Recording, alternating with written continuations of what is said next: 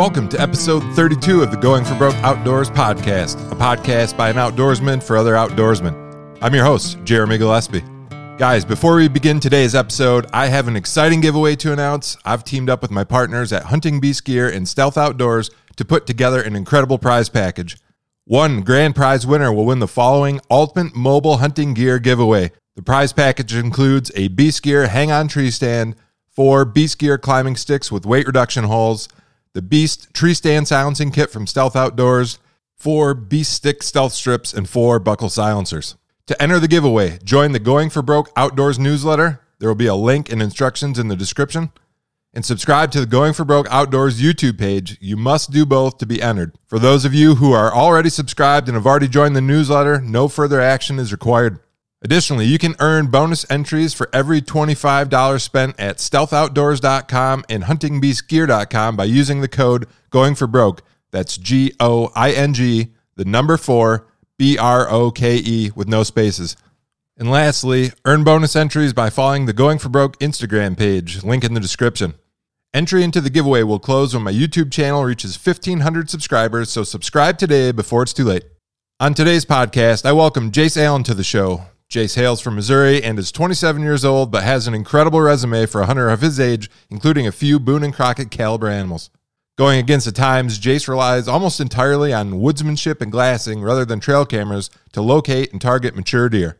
In this episode, Jace and I dissect his methods, discuss early season tactics, finding vulnerabilities in a mature buck's area, Jace's approach to ground hunting, and his plans for 2023. And last note, I want to thank everyone listening for the continued support. If you're listening on an audio only platform like Spotify or Apple Podcasts, I would generally appreciate a review of the podcast on your favorite audio platform. Finally, I want to give a huge shout out to Stealth Outdoors at www.stealthoutdoors.com and Hunting Beast Gear at www.huntingbeastgear.com for partnering with my podcast to put together such an amazing prize package. Now, on to the podcast. All right, today on the podcast, I'm joined by Jace Allen. Jace, how you doing today? Pretty good, man. How are you doing? I'm doing great. For people who aren't already familiar with you, give us a brief introduction and how you became involved in the outdoors. Well, my name is Jace Allen. I grew up in a town called Bonne Terre, Missouri. Got my start in hunting. Um, you know, my grandpa hunted, my dad hunted, so it's kind of a heritage thing for me every year going into uh, Washington County uh, rifle season, you know, we had our our big deer camp, and you know that's that's where I started hunting, and then kind of developed, and you know I started hunting with a bow, started going out on my own, you know, on my own adventures. Went to college in 2014 and really set out on my own. Started hunting some public land whenever I first started venturing out on my own, um, I was carrying a recurve around, um, didn't have a tree stand, just hunted off the ground. You know, it was a big challenge to just kill a, you know, a deer back then. And as I've gotten older and, you know, spent more time in the field, you know, I, uh, I picked the compound back up. I picked a stand up here in 2019 and, uh, things have just kind of blossomed from there. We need to address a pretty serious topic up front here. When I first started seeing your post on social media, you had a pretty rad looking mullet. So inquiring minds want to know what happened to the mullet and when are you going to make that uh, comeback for that? Uh, the mullet got hot uh, in the summertime. kind of a bitch to deal with. I, I don't know if we'll if we'll see it again. I got I got a decent one going on right now. I decided to let my hair go out for uh, for deer season, so that way I don't get cold during the late season. But we're past that now, so I don't know. We'll see it was pretty easy to recognize you on social media back then. That's probably when I first started noticing your name popping up in some of your posts. So, mm-hmm. now the mustache, it'll always be here. All right, we got half the half the outfit complete then. Yeah, I was I was primed out then. I guess I'm past my prime now. well, on a more serious topic, Jace, my last guest on the show, Ethan Eskew, he's like you. He's a relatively young guy, but you've both already taken some really nice deer. So I'm interested in the story of what you'd consider to be your first big buck. And specifically, I'd like to know the story on that deer, how you found it, how you killed it, and what did you learn from that experience? Sure. So my first big buck, I'm actually looking at him right now. It's about a hundred and you know low 140s 10 pointer. This was back in 2010. So 2010 was actually the first year that I had set out on my own. And I was hunting on my own, but you know, it wasn't any of the spots that I had found. You know, it was spots that, you know, my dad showed me on a piece of private ground uh, there in Washington County. And uh, it was early season. September the 18th, I'm out there and I'd never shot a deer with a with a bow before. And September the 18th, I went out. This is a cattle farm, so there's uh, fields that are fescue, and then the rest of it's you know big timber, pretty big hills in there. So the plan was, you know, get to a place where you know there was a bunch of grass that the cows hadn't messed with for a while, and this was one of my you know favorite spots to go. I have a lot of good memories, you know, with my dad there, you know, growing up hunting. And uh, September the 18th, I went there and I shot my first doe with a bow. And the next evening, I went back to the same spot and I shot that deer. It was a phenomenal hunt. Just the, you know, the adrenaline that I can remember from that, you know, having to come apart whenever the thing's at, you know, 25 yards. It was really cool. I guess what I learned from that was, and I still need to, you know, take some of my own advice today, but sure, you know, sometimes you have to sit in a spot a couple days to let that spot work, you know, not necessarily all the time, you know, is the spot going to work the first time that you're in there. Sometimes you got to give it a couple days. So I guess that was one of my big, uh, one of my big takeaways from, from that experience. Yeah. And I do a lot of mobile hunting myself and that's kind of been a recurring theme. So a lot of the guys that I know, so I've on the Hunting Beast forum pretty regular. You're probably at least familiar with Dan Infalter's forum. And mm-hmm. when I first started joining that, the emphasis is on mobility, right? Move around, fresh sets. And yep. I probably took that to an extreme. I know a lot of people that also follow the hunting beast. Their first couple years did the same thing. Now I've trended back towards what you're saying is certain areas, right? And to me, and maybe you can fill in some features that would make an area good for multiple hunts. So obviously some areas don't set up well for multiple hunts, but some do. So what do you look for in an area if you're going to sit multiple times? What's important to you? I guess the most important thing, you know, I know it's been said a, a bunch of times, but you have, have to have a good access, you know, good, you know, entry and exit route because, you know, you tromp through there a couple times and, you know, it doesn't take too long before, you know, the deer catch on to you. You know, that can go the same for early season, you know, that can go for the rut, you know, in the rut, the doe group that's in that area, you know, if they catch on to you, then they'll just move around you. And because the bucks are following the does, they'll start going around you as well.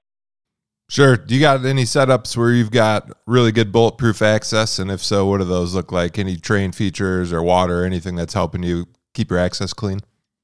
You know, here in the last couple years, I, I can't say I could think of some that I could that I could do, but I, I don't really have like one like go to spot anymore. That's just you know a, a year in year out you know place that I go hunt anymore. You know, kind of like we were saying you know about the mobile hunting. You know, I, I want to go to new spots and experience new things. I guess just some you know general good access is you know where you don't cross any deer trails. You know, while you're there, you know the deer the deer don't wind you you know, water's phenomenal access. Going up a really steep draw, like you just said, you know, that's really phenomenal access. But I don't really have that good of an example or off the top of my head.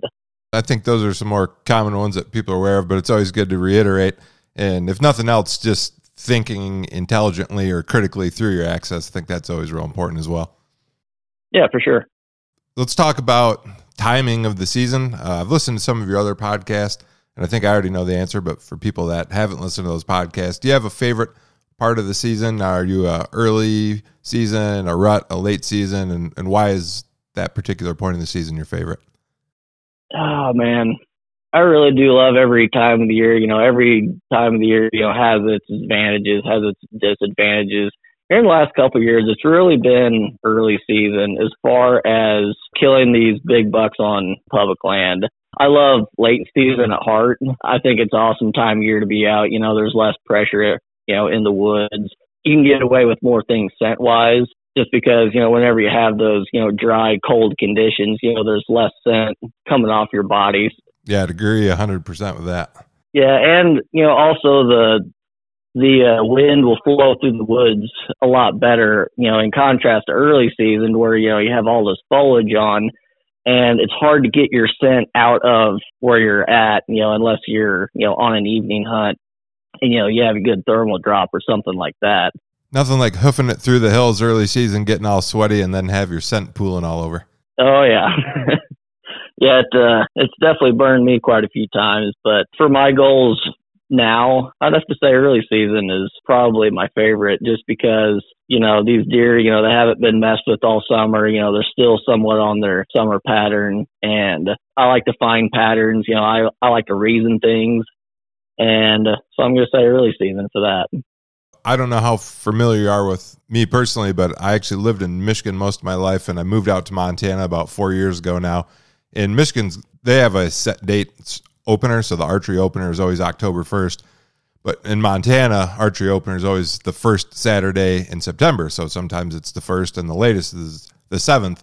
And I tell you what, one, Montana has way lower pressure, and two, night and day difference for me. And early season is now my favorite time, also.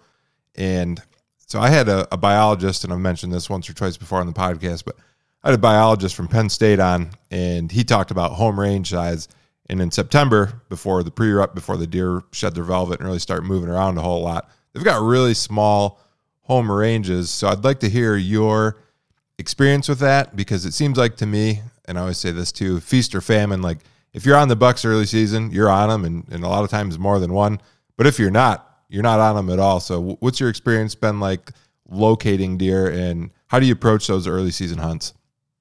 As far as locating deer, I I have a bunch of time to go out and and glass during the summer. You know, I get behind the spotting scope. You know, I might get really up high in a tree to where I can see a long ways. You know, I, I want to use my eyeballs early season that's going to give me the best information. I think in the past, you know, whenever I'm doing like my uh, winter scouting or whatever, you know, I'm and this this is like not in not in like hill country. You know, I go out and you know I find beds and I'm like, oh cool, you know, there's you know this is a phenomenal bedding area. You know, this I'm going to find deer here in September, and I found out pretty quickly after doing that, you know, that's not uh, that's not the way to to do things it just doesn't work. Yeah, elaborate on that a little bit. Why have you found for you that doesn't work out? For me, that doesn't that doesn't work out because there's so much foliage growing in the growing in the summer, and when I'm talking about foliage, like uh, you know, deer like the high stem count stuff, right? Yep. So, like a lot of these deer that I run into early season now, they're living in things like such as a CRP field. And if I'm going out right now, you know, trying to predict, you know, what fields are going to be um, a CRP field and what fields are going to be crop fields because, you know, here in Missouri on on the public lands, you know, they'll they'll rotate different fields, you know, year in, you know, year out. You know, some years it's beans, some years corn, you know, some years it's it's uh, you know, they just leave it and it's CRP. And uh trying to go out early here in the here in the year and, you know, walking through the walking through the timber, you know, you might find a couple beds, you know, and and like some greenbrier or or whatnot. And you're like, cool, you know, there's bedding here. Well, for one, they might not be that far back already, and for two, so much is going to change from year to year. It's getting that real time information is is what you need. You know, not last year's knowledge, if that makes sense. One, I couldn't agree more. I always like to describe postseason scouting for me. That's like finding a ballpark but in season scout uh, in season scouting for me is playing the game. Yeah.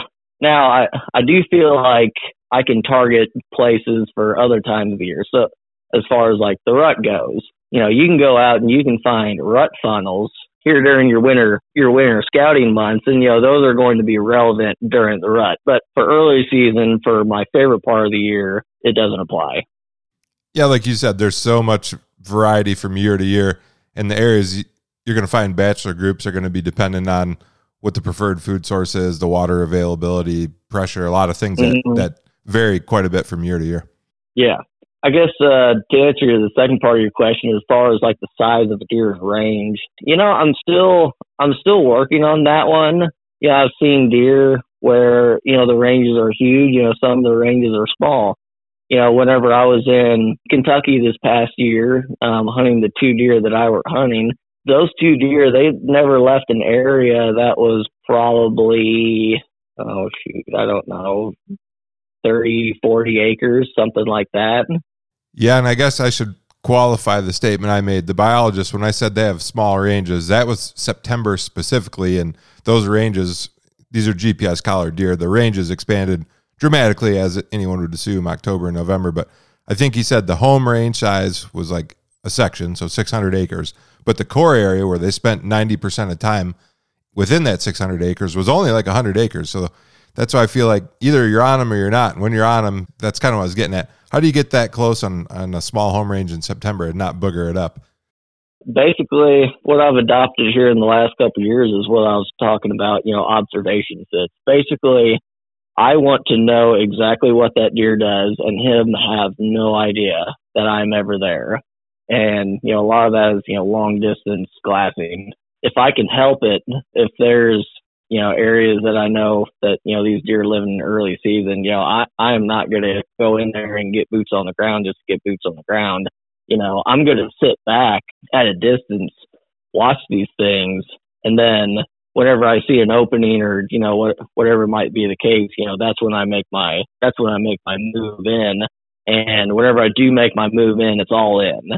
So it's either I kill the deer the first time or, you know, I booger them. You said something there that was important to me too.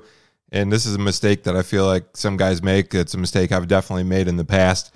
If you've identified an area where target deer is at from glassing or from, you know, cell cams or whatever your deer locating preference is, boots on the ground at that point, especially early season, is is a bad idea. And I think some people just want all that extra intel, and what they do is that's a lot of times that's equivalent to a hunt, right? You go in there, you want a little more information, and then you end up blowing it out before you even hunt it. Right. Well, I've seen some guys like they'll see these deer in the summer, and then they'll go in and they'll like try to and they'll like find their beds. It's just like why, you know? Right. I don't really understand it. You can make some pretty good inferences from your glass in it, which sounds like you're doing, and and then keep that area clean until the hunt day, which that's my preferred way to go about it as well. Mm-hmm. Well, let's uh, switch topics here. If my sources are correct, it's kind of on the same topic, locating deer, but you're not much of a trail camera guy from what I hear. Is that correct? That is correct. We're in the minority. I'm not much of a trail camera guy either. Nothing against guys that are using them. Uh, it's legal. It's available technology, but it's a little surprising. So you didn't mention your exact age, but I think you're you're younger than I am for sure. I am 27. So 27. It seems to go against the norm a little bit for a younger guy not to be leveraging that technology when everyone seems to be kind of trail camera crazy these days. So why have you chosen to limit your trail camera usage? Well, I mean, I I never grew up, you know, around trail cameras. You know, my my dad started me off. You know, we we go and you know we go find deer. You know, we go find sign, and you know we we reason with that, and why I don't use them now. And this is getting to be a harder and harder challenge for me, just because you know I want to I want to chase after, you know, larger class animals, but it's just to me it is a like let's just say if I had if I had trail cameras and that's all I knew and you know, one day they were taken away. It's like what what am I left with after that? A lot of these guys that I see now, you know, that's their whole that's their whole process. And you know, I don't mean to hate on any on anybody. You know, like you said, it's it's legal, you know, it's a tool, it's a good tool um, you know, knock yourself out. But I feel like sometimes, you know, I, I go against the grain of things just to, you know, go against the grain. you know, it's kind of like me. It, it's kind of like me wearing a flannel. Sure. You know, while while these while these other guys are wearing thick suits. Now I am hating on them. but you know, it's just keeping the the woodsmanship side of things, you know, alive and keeping that going if trail cameras is all I had and, and that's all I knew, I, I don't think I would be in love with it as as much as I am. You know, I, you know, don't get me wrong. I do love, you know, I love going out scouting. You know, I love looking at tracks. You know, that's one reason why I do love late season is tracks. Uh, you know, I, I don't know what it is that you know makes me click with those. But for so many people out, out there, and you know, for as, as many you know new technologies and whatnot that are being that are being used today. There's just something about that old time, just the the deer hunting part of it. You know, the part where you actually, you know, you go out and you hunt the deer. That is thrilling to me. You know, that's what hooked me in the in the first place. If it was something like I watch a deer on a trail camera, you know, for a couple days, and you know I go kill him because he's been daylighting or whatever on that camera, it, it's going to cheapen the experience for me. I'm the same way, and again, not hating. I mean, uh, teach their own. It is a great tool. It's an effective tool, but I've found so I haven't used a camera, and I've used them before for sure. Never cell cameras, but again, nothing against people using cell cameras. But I haven't used one since I moved out here, and part of the reason is some of the areas that I hunt are geographically far away, so it's you know it's inconvenient or it costs a lot of money. Some of the areas that I hunt, they are only open during the, the hunting season, so you can't get on them outside of that. So there's you can't run cameras on those. And then the other thing is, I found out I just really not for everybody, but I generally enjoy being surprised when I see a deer for the first time. Like, wow, look at that thing! Didn't you know? Had no idea that was around. right? Yeah. I mean, I love that too. Sometimes that's led me to shot, you know, shooting smaller deer than I meant to because I got excited. But you know, hey, that, you know, that's part of the game. And the other thing, and I've talked about this with my friends, maybe I mentioned this on the podcast. Let's say, just for an example, I have a camera out and I've got three bucks that I would shoot, but one is quite a bit bigger than the other one. I feel like I'm going to be less happy or not even shoot maybe buck number two or number three, where otherwise I'd be very happy with those. But because I know, let's say there's a 180 inch deer around, I'm not going to shoot a 150. And otherwise, I'd be thrilled to shoot that. So Right. Well, I mean, that's, you know, that's part of the, you know, advantage to trail cameras is, you know, you have that knowledge of, you know, what's, what's in there. Not saying that you can't get that information otherwise, but, you know, depending on your topography or where you're at, you know, let's say you're, you know, in, you know, I hunted New York a little bit, um, you know, very briefly last year. And it's just like if you want to target a bigger animal there, scouting's probably not gonna probably not gonna cut it. You know, you need you know, you need intel that, you know, that, that deer is there. So, yeah, that's a great point. Geography plays a big role in that. I know in Michigan, a lot of deer, but the age structure isn't there. So to find a bigger act deer, definitely harder, and it's not as glassing friendly, obviously, as Montana. You know, the open spaces. So definitely a place for for trail cameras. And then the other thing, I heard you mention on another podcast, you might add cameras, and you kind of alluded to that earlier here into the mix on out, out of state hunts where you don't have the time to glass or you don't know the areas as well, just to target the caliber of deer that you're after on these shorter duration hunts. So if you do that, what's that going to look like for you? Whew, you know, boy, that's a that's a good question. Um, I've seen the power of cell cameras and you know what real time you know information can do. I don't know if I would go that route or just run or just run regular regular cameras. But I mean, what that would kind of look like for me is, you know, I you know just be uh, you know, casting the you know the net a little further, and uh, I ideally, you know, I would like to leave a camera over there for like a year. And, you know, like let it soak. You know, do like that method. Sure. You know, like hang it over a scrape or you know a you know well used trail or you know something like that, just so I have some just so I have some intel on, you know, timing of that spot or whatever, you know, else information, you know, I can get from it. Now, if I had, if I had cell cameras, and, and I haven't really thought about this a whole lot because I'm still on the fence, that might be a completely different story. So I don't really know. no, that's fine. Just curious because I'm in the same boat. So I've got a couple areas now that I've learned pretty well in Montana where I, I know there's going to be a solid deer in there. I don't know what it's going to be, but I don't have to run a camera because there's going to be a deer in there probably. And I'm still at the point where like anything over 140, I'm definitely shooting. So I know I'm going to run into a, a deer like that sooner or later on one of these properties. So I don't feel like I'm there yet. But if I get to the point or decide to in the future where let's say I only want to shoot 160s, I, I think I'm going to end up in the same same predicament because – those deer get a lot harder to find, period. So I'd like to hear your experience on this because in Missouri, I imagine, and this would be kind of a hypothetical. Let's say you're on 10 different parcels and you find good sign on four of those. Well, three of those deer might be 130, 140 type mature deer, and one could be 160 plus, right? But it's hard to differentiate that just based on the sign. That's where the cameras really help, I think, clue you into like, okay, I want to focus my time on this parcel that's got the big one. Yeah. I mean, that's exactly why, you know, I, I would use trail cameras.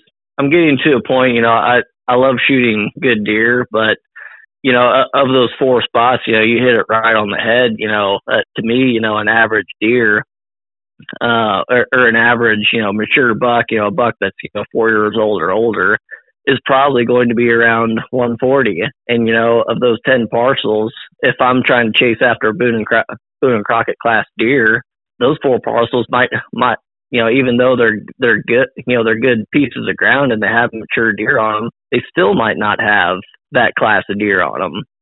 And that's where the trail cameras, that's where they shine. So you know, you can focus your time in on those places that has the deer that you you know that you want to chase. And you know, that's where the whole you know trail camera thing is is going for me. Is just having the knowledge that that deer is there because in Missouri early season, you know, whenever whenever I have all summer to glass, you know, I can I can find a deer that I want to chase here. But let's say beyond that, like like let's say the rut, you know, and let's say especially late season, just finding that deer is so valuable because most of my late season was spent just simply searching. And I searched and searched and searched, and I found some places where I thought a four year old was living, but I have no idea what they had on their head because I never saw them. It's not like Montana. I joke around and tell people there's a booner behind every tree, but I live in the plains area and there's hardly any trees. So kind of like that in Missouri too. I people, I think people get the impression in the Midwest, uh, like more so Iowa and Kansas, but Missouri too. I know you guys have two buck tags and, and a fair amount more pressure and hunting or gun season during the rut and stuff. So that makes it tougher. But I think people get the impression if they haven't hunted these states, like, oh, it's easier. There's big bucks everywhere. But I mean, you would have as good of idea as anyone. That's that's not the case. So I understand right. what you say when you're searching around, just trying to find a deer that you're interested in hunting. Yeah, that's uh, it's funny because Ethan on the last episode, he's in West Virginia, but he talked about the same thing. He said, or one of the biggest time consuming parts of his process is just finding a deer to hunt. Yeah, so that's a good segue. Obviously, you're relying more on woodsmanship than technology. So, in the absence of trail cameras, we've talked about glassing already, but what are some tactics or techniques that you use to locate target bucks? And and let's talk about that first. But I'm also interested in what gets you excited as far as sign rubs, scrapes, tracks, observations, some combination of all those. Well, let's see. I mean, it's going to depend on the on the time of year. Like if I'm just going out scouting, let's say I'm in you know, here here this year, you know, I'm in I'm in Illinois and I'm just looking for a for a mature buck.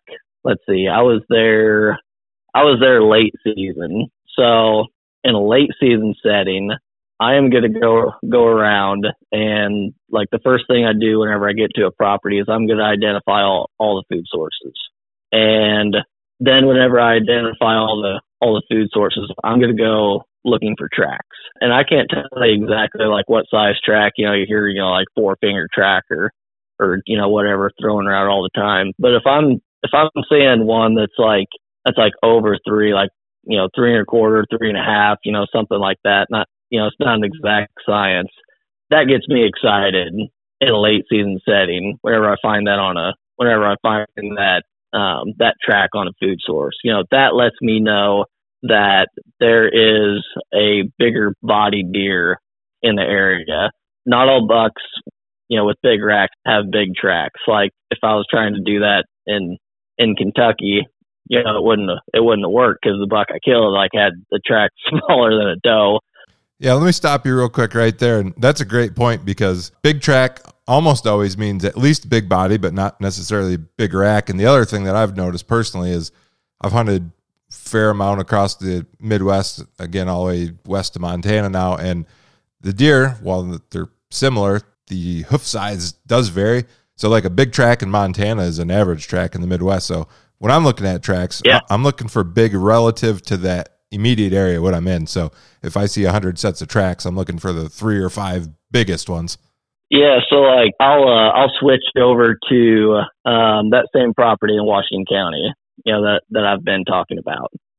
Tracks in that terrain have no bearing on what I do because in that particular area, the soil content is have a lot of flint, a lot of chert, and that really grinds down the deer's feet.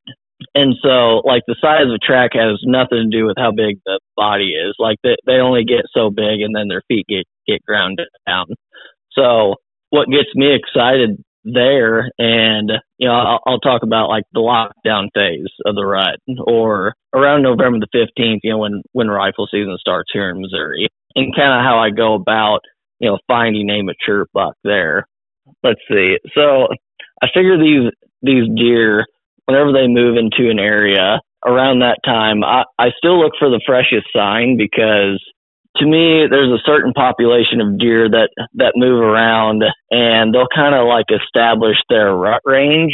And I've noticed a lot of times, you know, sometimes, you know, you find those, you know, that sign in like late October. But I've found if you can find something that's like made like November the 8th or like the 10th or something and it's like red hot, it's like, okay, this buck is rutting in this area. And more often than not, he's he's locked down with a doe somewhere in that area. You know, let's just call it 40 acres or, you know, 100, 200, 300, whatever. So I know that property well enough to where I can go to main travel hubs and, you know, whether that's a saddle on a ridge, you know, whether that's a, whether that's a knob, you know, a thermal hub, and I'll go to those places and I'll look for, I mean, really, you know, a lot of rubs specifically. Sometimes scrapes. It, it just kind of depends on the. It just kind of depends on the place. But there's uh there's places with historic rubs, and if I can find new rubs that are relatively the same size, especially if they're if they're overlaying those old rubs, it's like okay, you know, this deer is here and then I have this area, and then from there, you know, I start circling that area until until I find that deer. So last year in November, there was a certain ridge that, and this was a scrape scenario.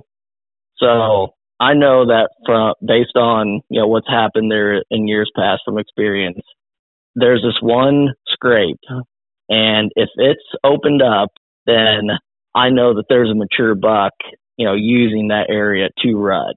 And and I've learned over time, you know, how to how to hunt that whenever there is a buck in that in that area because the draws in there um, are really really thick and nasty. And you know, if you get in the if you get in the bottom of those, you know, the wind starts swirling and whatnot, and that's where these deer are. But I've also learned, you know, where these deer cross this certain ridge, you know, so I can get up high, you know, get my wind up and out of there and you know have it have an advantage on the deer. Real quick, I want to touch on two things you said there. The first one was circling an area. What do you mean when you say circling an area? Are you bouncing around within like five acre, 10 acre chunks? You doing something else? What's that mean to you? To me, that means that could be a pretty immediate thing, or that might be a little more drawn out process, you know, just depending on what area of that, of that farm that, that that sign is in. So like, I'll use an example. Um, two years ago, I killed a buck. You know, he's got really big brow tines. He's got this big antler coming out of his eyeball. I've seen that. That's a sweet buck. Yeah, that was a that was a really cool deer.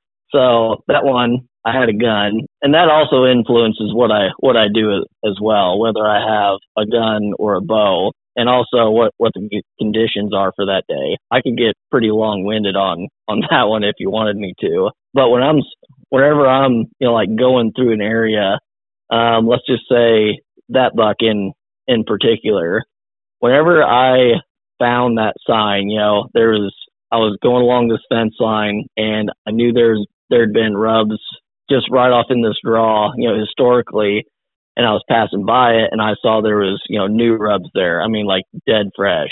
And I'm just like, okay, I've hunted this in the past. And so my plan was for the next couple days, I was going to bounce around to the better spots that I knew for deer. And that's how I was going to go about that. Like we were saying, a lot of this is just about locating a deer that you want to chase. And then whenever you do find that area, it's like kind of like working on this theory a little, a little bit. It's like doing your best job at just hunting deer, which is still what you should do, but you need to be in the areas where that bigger buck is at. Does that make sense? I think that makes sense. So, on that point, the other thing that you said, I'm going to back up a little bit now when we started talking about circling an area. You mentioned the thick, nasty draws and you found a spot on the ridge. So, I think that's important too, is to find a vulnerability where you can have a, a hunting friendly setup for the wind or whatever it is that's that's causing an issue. So how do you go about finding those spots? Is there something you look for in like the terrain or the vegetation? Are these spots you've learned through observation over time? Some combination of that. So let's say you're talking to me and I'm running into an issue where I'm getting winded, but I know there's a big buck in the area. What would be your advice to me? How do I find an area where this deer is going to be vulnerable? What's worked for you? Well, I would say first is like hunting low in that kind of hill country, you know, especially if, if you have a bow in your hand, you're just kind of cutting your throat with that. Really what, what a guy should do is get up high to where you can get, get the wind working for you, get the thermals working for you. As soon as you get down low, you know, that wind starts swirling and it's, and it's kind of a nightmare. So if I can find somewhere where I can get the wind to work for me, then that's going to be a good situation. And most of that time, you know, hunting up higher on these ridges is going to be that answer. So if I can find where these deer are are crossing a high point, that's where I'm probably going to go. It's going to be, you know, like you just said, you know, a hunter friendly spot to where if a deer does come through there, you know, I'm going to get them killed and they're not going to smell me. You know, if I'm in the bottom of the draw, you know, or someplace where the wind's swirling, I have a lot a lot less chance of ever even seeing that deer because you know just because the wind is swirling so bad. Sure. Sometimes you know it's trial and error on these spots. That deer that I was just talking about, you know, finding where he crossed the ridge, I learned how a mature buck uses that area whenever whenever there is one rutting in there. I learned that back in 2012 whenever I was hunting a different deer in there. So there was a there was like an eight year span where there wasn't a mature buck using that area. But because I hunted that deer back in 2012, because I have that experience, I already knew, you know, I was a step ahead of him. You know, I already knew how he was going to use that area. And so that gave me the advantage. Sometimes if you are going into a new spot and, you know, you don't know exactly what's going to happen, this one can get kind of tricky. But if you're like, okay, I think this is the spot, you know, but you're not you're not for sure, it might be a good idea just to back up, you know, a little bit. Yeah. Just in case, because if you see that deer and, you know, he's working this one trail and, you know, he's a hundred yards away, that's not the end of the world, you know, because now you know where that deer is coming through and, you know, you can move in, you know, to kill that deer, you know, later on. Whereas, and I messed up on this one this year. It was actually one of the biggest frame deer I've ever had out in front of me. I went into the spot. It was a brand new spot, and usually what I see on on this property in this kind of terrain is deer will use the harder transition line that's a little further up the ridge, even though a lot of times a lot of the sign is down lower on the ridge where it's a little more open. And so I'm thinking, I'm thinking like, oh, okay, well, you know, I'm to go ahead and get a get a step ahead of the game and you know walk past the sign and you know get up on this harder transition because so many times you know I, I have sat back and you know I see a deer walk through and I don't get him killed. I was like, well, I'll just go ahead and you know sit up there. Well, guess what happened? They're pretty good at that, zigging when he's egg. Yeah, they're yeah they're really they're really good at that. I mean, I had a yeah that deer winded me at like 30 yards. You know, if I just would have backed up 20 yards, it was still pretty thick, but I would have been, I would have been giving up that harder transition, but I would have been covering the trail that had all the sign on it. And that was really the reason I was there. And if I, if I just would have backed up, I would have killed that deer the first time in there. But I got a little, you know, a little too crazy, a little too aggressive, and that deer cracked me. Well, and like you said too, if you sit back on the trail that had all the sign and he goes on the hard transition as long as your access and your wind's good then it gives you an opportunity to move in and maybe get another hunt there yeah and i mean that totally would have been the case because I had a good access. You know, it was a it was a kind of an unorthodox ac- access. Some places where people normally don't come from. You know, if that deer would have worked that hard transition, you know, I could have easily got back in there the next day. I even know the wind was the same the next day, and you know, I had a I would have had a decent chance at that deer, but because I got over a little overly aggressive from the start, I messed up my opportunity. So well, that's usually how we learn our best lessons is through the pain of experience. So I've only got about a million of those. I'm sure you do too. Oh yeah, I mean, I there was another one that happened, you know, a week before then. I was covering this funnel. That was like November the eighth. This was like early November. I'd went to this funnel. I found these big tracks coming through it. It was heading back towards the bedding area. So I'm like, okay, you know, this deer's coming through here in the morning. And I'm like, I can cover this trail really good. And if he comes on the other side of the funnel, you know, I'm not going to get him. And I was like, I was like, that'll be fine. Well, that deer, uh, came through, stopped a couple feet short of my shooting lane and, uh, like literally walked around my shooting lane, like did like a half moon, got back on the trail that I was hunting and kept on going. Uh, except that time it, it didn't work because that deer, uh, never came back through. I don't know why. I haven't, mm and that's an area that I know like really really well. And I didn't know that deer before then and he has not been seen after. So yeah it wouldn't be fun if you killed them all though would it? Yeah I mean you know it it yeah it'd be kind of neat but you know some of them got to get away. That's right. Once in a while. Yeah once in a while. Well we're talking about mistakes. That's a good segue into something else I wanted to talk about and I try to talk about this with everybody I have on so obviously, you're having quite a bit of success now. That's not always the case, right? When people are young, myself included, probably everybody listening. Mm-hmm. Generally, you don't have success right off the bat. So looking back, give me two or three of the biggest mistakes that you made early on. And with that in mind, how did those prevent you from having the level of success that you're having now, or how did you adapt? So, what are the mistakes and how did you adapt? I think one of the biggest mistakes that I made is I, I really started making mistakes whenever I I started going out on my own and I started, you know, making my own, you know, you, you know, my own process, you know, my own process of thinking. Like I said, one of the biggest mistakes I made was going out in the winter and scouting a whole bunch and thinking that I'm going to know what's going to happen that next season. Like I said, it just it just didn't work.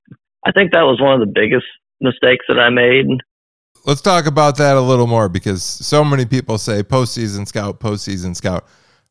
Now, I understand what you're saying. That's not all directly translatable, especially to a state with an early opener like September. What you see in February, March, April probably isn't going to translate. But did you learn anything from postseason scouting, or were you just applying it wrong? Maybe what what's your takeaways there? I think I was just applying it wrong because it did sure up the the fact that you know deer you know do bed you know in certain places you know for a certain reason. Like let's just say you know wind direction. You know like this hillside will be good you know for a deer to bed on a on a south wind. And this went on for an entire season. This was like three years or three or four years ago or or something like that. Um is what i would do is i would have that spot in mind it's like where that deer or you know where that bed was on that hillside. You know, it'd be September, whatever, and I would go in and try to make a play on that bed or that bedding area, and that was based completely on information that I'd found from the from the previous spring. And it took me a, a long time to figure out that it's the real time scouting information is is what you need. Give me one or two more mistakes that you made early on. So we talked about doing the postseason scouting and maybe that wasn't applying completely during the season. What's something else? Maybe maybe one other thing that you did early on that that kind of hindered your success that you're not doing anymore. Well, this might be a little different one, but not taking the time to study a deer's anatomy or um, shot placement on deer. I have a specific example back in the day. Um, I was hunting over a scrape I was hunting on the ground, and this giant eight pointer uh, was walking was walking in, and he was quartered to, and he stopped at like 15 yards, and I already have my bow drawn back and I guess believing what other people tell you and, you know, not taking it with a grain of salt, you know, that was the ultimate mistake because, you know, I had this new, you know, compound. It was like, you know, when the, whenever the PSE Evo, you know, came out with, you know, the past parallel limbs and you hear all this stuff about, you know, oh, well, I can, you know, blow through the shoulder of a deer, you know, with these new bows, you know, they're so fast and so powerful. You know, I'm like, I'm like, all right, you know, so that's what's going on in my head. Sure. And this deer comes in and my pin goes behind behind the deer's shoulder and I'm like, well, I don't want to shoot him that far back and it goes in front of the deer's shoulder. And I'm like, well, I don't want to shoot him that too far forward. So I'm like, screw it. You know, my bow can, you know, can do this. And I put my pin around that deer's shoulder. I shoot and I get about an inch and a half penetration and, you know, the deer runs off. So then a- after that, I really took the time to study a deer's anatomy because you know there's going to be quite a few you know different shots that you have, and if you if you talk to guys, it's like, oh, well, you know, what would you do? Let's just say, you know, like a frontal shot. I think most guys are probably going to aim too low. And, and by the way, I, I don't feel comfortable taking frontal shots. I feel like that's a pretty low percentage deal there, just speaking personally. Sure. But like also, you know, like how far back do the lungs go? And something I learned last year was if a deer is like quartering to, you know, you need to shoot them a little bit higher because those lungs, you know, go back, you know, into the deer's chest cavity. They also go up a little bit. Yep. And it got close to costing me a deer because I had one. This was a Illinois January buck, and you know, quartering to, and I shot him right behind the shoulder, you know, just slightly low, like I always do. And I'm lucky that I skimmed the heart like I did because I only hit one lung on that deer. So that was kind of eye opening.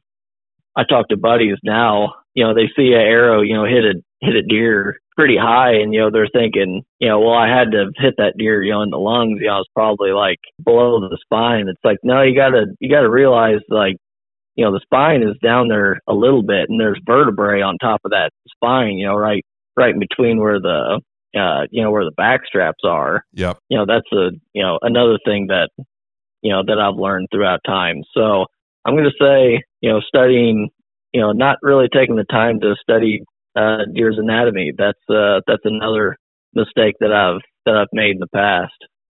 Just to dovetail off what you said there, especially with the spine, something that I've found that a fair amount of people don't realize is that if you're starting from the back of the deer moving forward, as you get closer to the front shoulder, the vertebrae in the spine actually dips down quite a bit. So you got to be lower than you think up front to get into the lungs. And like you said, the farther you get towards the rear end of the deer, the lungs are actually higher. So yeah, those little intricacies can definitely make a difference on a tight shot.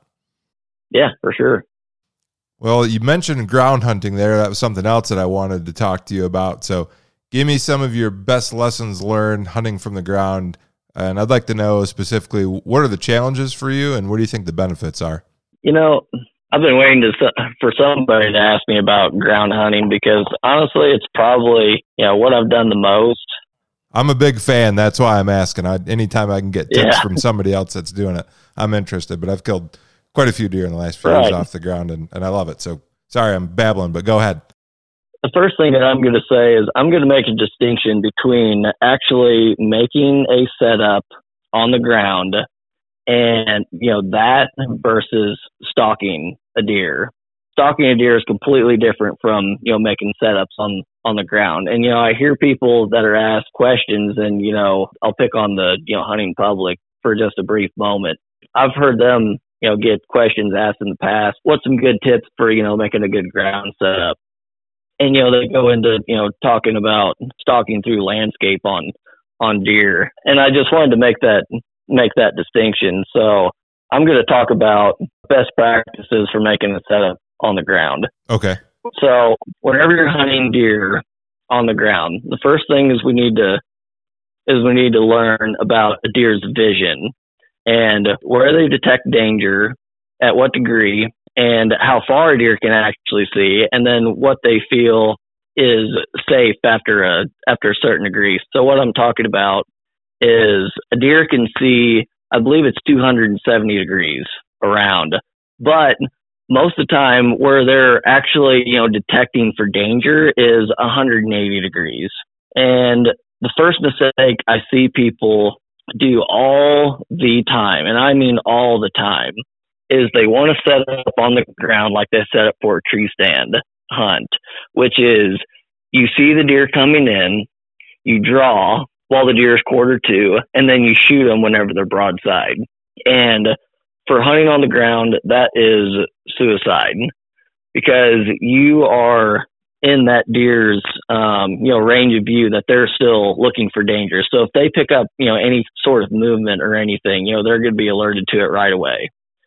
So I would say the first thing that a guy needs to do just wait you know a second and really when you're supposed to draw is whenever that deer gets broadside or gets past you and really get you know letting that deer get past you to where you have a quarter quartering away shot that's what you really need to do I agree completely. And my philosophy is draw real early or draw late because exactly yeah. what you said. If you're on the ground, especially a lot of times I'm not hunting out of a natural ground blind or something that I've built.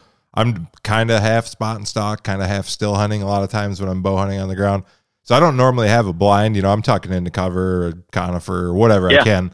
But if I see a deer, I, I either draw with its head down quite a ways early and just gamble I can hold it as long as I'm going to need to. Or yeah, I'm doing exactly what you said, and a lot of times that's a better option is to let that deer get by you and then draw, and the quartering away is a better shot angle, anyways. Yeah, for sure. And uh, like if a deer is like, let's say you're stuck in a situation, you know, you're still hunting, whatever, and you do have that deer, you know, working into you. It's really important to understand that. And I'll go into silhouetting here in a here in a second, but but if you have a deer coming in and you're in that you know danger range of view, like if that deer has its head up and it's just making a beeline towards you, and if you plan on drawing before that deer gets there, you can either draw way early, like you said, or if that deer's eyeballs gets behind something, you need to make sure that whatever that whatever is in between you and that deer you need to make sure that is 100% obstruction. Like I've seen, I've seen people where, you know, there'll be a deer, you know, like get behind like a little brush pile where it's like, you know, 50% obstruction and whatnot. And they think they're good to go ahead and draw. And then they draw and then it, you know, and then the deer catches them and they're like, you know, well, what the heck just happened? They're acutely attuned to, to movement at close distance like that. Hard to get away with anything. Oh yeah, for sure. I guess the next thing we're going to go into is silhouetting is extremely important. Like so important to the fact where I would rather have 100% light obstruction behind me rather than like 50%, you know, light obstruction in front of me. So I've done it before where I've hunted out in the field and there's been two hay bales, you know, butted up together uh, kind of like uh, kind of like you know teed off to each other, and I've sat right in that tee, and deer look and they cannot tell what's going on. It's really the silhouetting and and the shape and you know the and in that movement that's that's going to cost you. So let's just say you know somebody's hunting on a hill. I see a lot of times where people will if they're hunting off the ground, for some reason they want to shoot downhill towards that deer. And really that's the wrong way to do things because if you're at the top of the hill looking down, you know, you're probably not going to be looking at daylight, you know, down below you. But if you look uphill, more than likely going to see daylight up there. And so really you need to be downhill of that deer. And, you know, for the evening, it makes sense too, you know, because your thermals are dropping you know, silhouetting is is so important. You know, whenever it comes to, to ground hunting, I guess just to kind of summarize that thought, it's a lot more important to know whenever you're making up your plan of you know whatever kind of you know ground hunt you're going to do for the you know the day is make a point to visualize where that deer is going to be at and then where that deer is going to be looking at to you through you and what's going to be behind you. Because like you know i've seen a lot of people you know they'll just like hide behind a log and you know there's daylight underneath the log and you know on top of the log and you know they're they think they're fine and they're not if i can get somewhere where there's always going to be something you know behind me like let's just say you know it's a it's you know a little embankment you know or, or a levee or you know something like that something to where there's not any light getting through behind you that is going to be your best odd situation. You know you can get away with if you're really careful on your movement you know you can get away with you know stuff that's maybe not quite you know like that let's just say you know if you sit up in a brush pile you know with a bunch of uh you know or a, or a tree top you know there's a lot of uh you know there's a lot of stuff going on, it, it can kind of break up your outline. That can work as well. But like I said, it's really what's behind you is what matters. I'd agree 100%. Yeah. More opaque, the better. Like large tree trunks in Montana, for me, yeah. there's a lot of big cottonwood. So if I don't have a blind, I'm always trying to be tight to a, a large cottonwood or, like I said, a deadfall, but hopefully the deadfall touches the ground. Like you said, you don't have that light coming in from underneath. You're right. I mean, that's mm-hmm. what they're picking up on is that silhouette of movement against light. So that's uh, great tips there for sure. I want to talk about in season scouting because you're not using trail cameras. I'm not using trail cameras. To me, in season scouting, like you said, real time info, that's huge. And you've got a more old school approach for sure. So, what does your in season scouting look like? And second, so first, what does it look like? And second, how do you balance in-season scouting with putting too much pressure on an area? Because we kind of talked about that too. It's a it's a fine balance. So what are you doing there? Yeah, so as far as like not not being too intrusive, um, as far as like scouting an area, a lot of this is going to be perimeter based. So like you know, let's just say you know, let's go back to you know our our late season situation to where you know to where I'm I'm scouting you know, and, and I'm trying to figure out, you know, where these deer are entering and, and exiting, you know, a field. I'm not going to walk like 50 yards inside the inside the cover and try to find these and find these trails. You know, I'm going to stay out on the perimeter, you know, like uh, on the field edge, and uh, I can tell you pretty well, you know, where these deer are going to be are going to be coming in and out just by staying on that perimeter. It's kind of the same thing as like uh finding the the rubs and you know the old historical sign that I was talking about, you know, the hill country in, in Washington County. You know, staying in places where you know there's you know there's going to be you know there's going to be a chance that there's sign there, but there's not also going to be deer bedding right there. Another thing could be like scouting from where humans normally walk. So like scouting from walking trails, you know, that's something that that I've found to be, you know, really effective, you know, even if it is close to a deer's bedding area because, you know, they're used to humans being in that, in that place.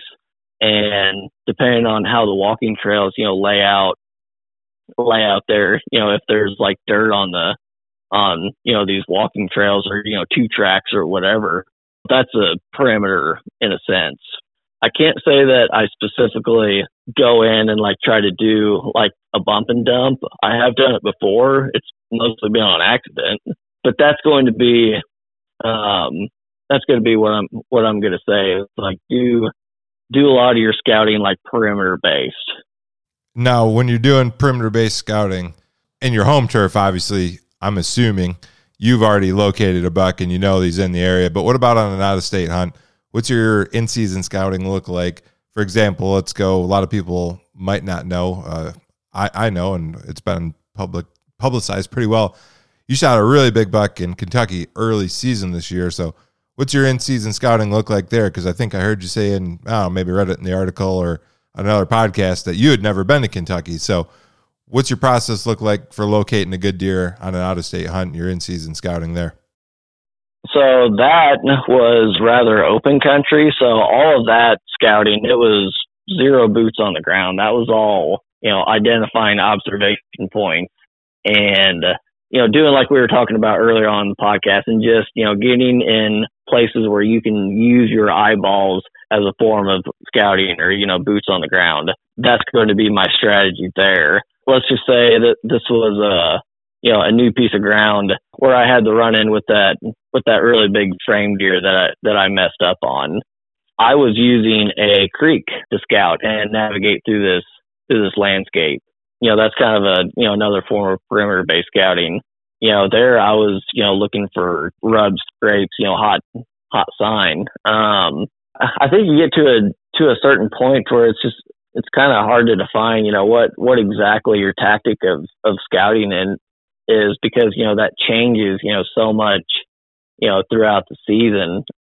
We talked about tracks and again i'm going to go back to something that, that makes sense to me and, and i think other people have said this but when i'm looking at tracks i mentioned i'm looking at big tracks relative to the area and when i'm scouting for sign i'm looking for concentrated sign relative to the area. So if i'm not seeing anything and i see a group of three or four rubs that catches my eye but if i'm in an area that's all rutted up you know in november and there's sign everywhere then i need to see even more is that is that how you're operating? I know you said it's different in every area, but it seems like that's a good baseline for me. Yeah, I mean, I, I'd say that's my that's my baseline as well. As far as like Kentucky goes, you know, my whole process there was, you know, there's there's quite a bit of time to spend in the car looking at what all different kind of cover the area had to had to offer. You know, whether that be CRP, whether that be autumn olive, you know, whether that be corn, beans, you know, like these deer were in, whatever that may may be. So I'm looking for the type of cover that these deer are going to be in to be in first. In that instance, as I was just looking, you know, trying to find general pattern of how these deer are living, you know, in in this environment. And you know that that kind of went on, you know, beyond the public land because I want to get like a big picture view of, you know, what's going on and you know let's just say you know, a mile away i see a deer off the road or whatever you know that that's going to give me you know some some piece of information on you know what like the general pattern could be. I eventually found out through observation sits that you know those deer they were living in the soybeans part of the time. I think they were living in the corn the rest of the time like i see you know in a lot of places but that's just kind of how that how that one turned out. Now you bring up an important point there and my buddy Joel, he came on for an episode, and we've been hunting out of state quite a while now, maybe closing in on a decade. And boy, we've made a lot of mistakes. But one of the things that we have learned over time and that we implement now is exactly what you said, especially in a new area. It sounds like your first time to Kentucky. Your instinct, at least mine was, when you get to a new place, is I got to hunt, I got to hunt, I got to hunt. But what we've learned, and it sounds like you implemented too, is take some time to learn the area because you're going to get so much more information in a day or two days or three days of doing that. And that's going to help you really narrow down where you need to be because you can spin your wheels up pretty good if you're just tackling it, you know, the 100% of the map. You get some of those, like you said, big picture view. Okay, 80% of the deer and beans and corn. Well, now I can narrow down my focus pretty good. Right. And as far as, you know, finding, you know, the deer I end up shooting and the the one I was chasing, you know, that was that was in part of you know trail cameras. It was somebody else's trail cameras, but that's that's how those particular deer were located. So like what I wanted to do is I wanted to find the general pattern of that given area and and then apply it to where I knew these deer were and that ended up working for me, you know, extremely well. Yeah, I'd say that's heck of a buck you got this year.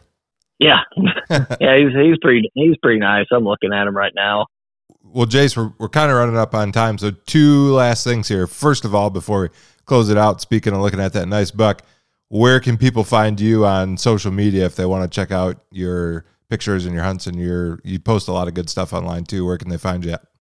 So uh, Facebook and, and Instagram. Uh, my name is Jace Allen, J A C E A L L E N. On Instagram, you can find me by name too, or by my beloved uh, Instagram handle, Nature of the Beast.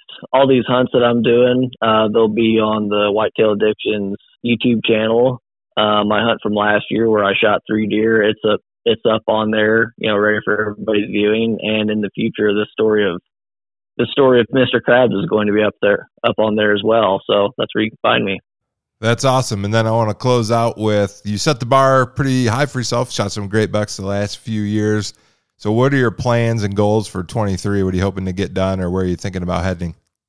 So, I know exactly where I'm where I'm going to head uh, whenever I do go back to Kentucky next year. Is I have a bone to pick with that deer that uh the other deer that was giving me a, a good run for my money down there. Sure. So that's my first and foremost plans. Beyond that, I'm a little bit of fly by night. You know, I try to set some pretty high goals for myself to, you know, chase after, but you know, like this last year, you know, my my goals changed because two years ago, you know, I shot two deer that were, you know, in the Boone and Crockett class, and all of a sudden I had a really good opportunity to try to do it again. I got really, I got really, really close. You know, it didn't happen, but uh, I don't know. I guess we'll see. You know, if I do start using trail cameras out of out of state, you know, it might give me that little nugget of information that I that I need to try to chase after another another Boone and Crockett class deer. But uh, it's kind of hard saying. I guess we'll see. Oh, it's awesome. Well, hey, I want to thank you. Appreciate your time. Uh, tons of great information in this episode. I'm I'm always excited to get them out, but some new stuff here that I don't think I've heard from some of my guests. So definitely excited to get that out. And just want to turn it over to you if there's anything else you want to say or things that you think are important before we wrap it up here. I would say spend as much time as you can out in the field.